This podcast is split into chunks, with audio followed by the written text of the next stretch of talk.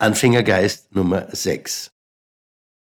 Wenn man nicht sicher wissen kann, was sich langfristig in der Rückschau als passend und angemessen herausstellen wird, dann kann das zu zwei extremen Reaktionen führen. Die eine extreme Reaktion ist Fatalismus nach dem Motto wird schon gut gehen.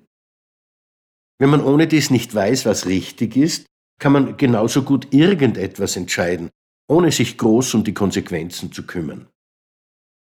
Das ist natürlich ziemlich unsinnig, weil man zwar nicht mit Sicherheit sagen kann, welche Entscheidung sich im Nachhinein als richtig erweisen wird.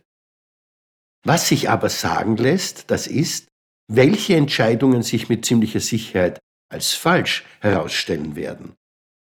Das liegt daran, dass jede Entscheidung ein Ja zu einer einzigen bestimmten Alternative, aber zugleich tausende Nein zu tausenden anderen Möglichkeiten bedeutet.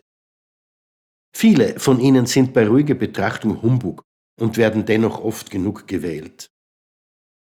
Als Beispiel nehmen wir einen Partygast, der entscheiden muss, wie er nach einer durchzechten Nacht nach Hause kommt. Er hat zahlreiche Möglichkeiten. Er kann ein Taxi nehmen, er kann einen Freund anrufen, er kann sich ein Zimmer nehmen, er kann mit einem anderen Gast mitfahren, er kann sich an die Straße stellen und hoffen, mitgenommen zu werden, er kann selber fahren und so weiter und so fort. Die durchschnittlichen Dödel entscheiden sich in jeder beliebigen Nacht zu Tausenden für die dümmste Alternative. Sie fahren selber.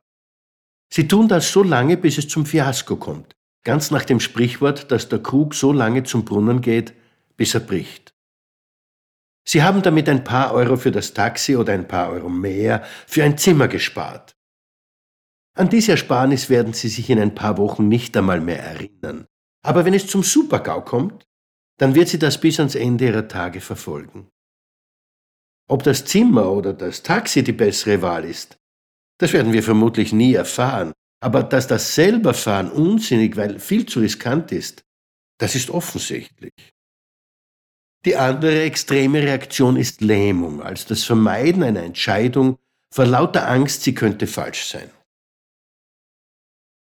Wir lernen als Kinder zu Hause und vor allem in der Schule, dass Fehler so etwas wie eine Sünde sind, ein Versagen, das unbedingt zu vermeiden ist. Wenn jemand Fehler macht, dann ist er oder sie ein Versager. So haben es viele von uns gelernt.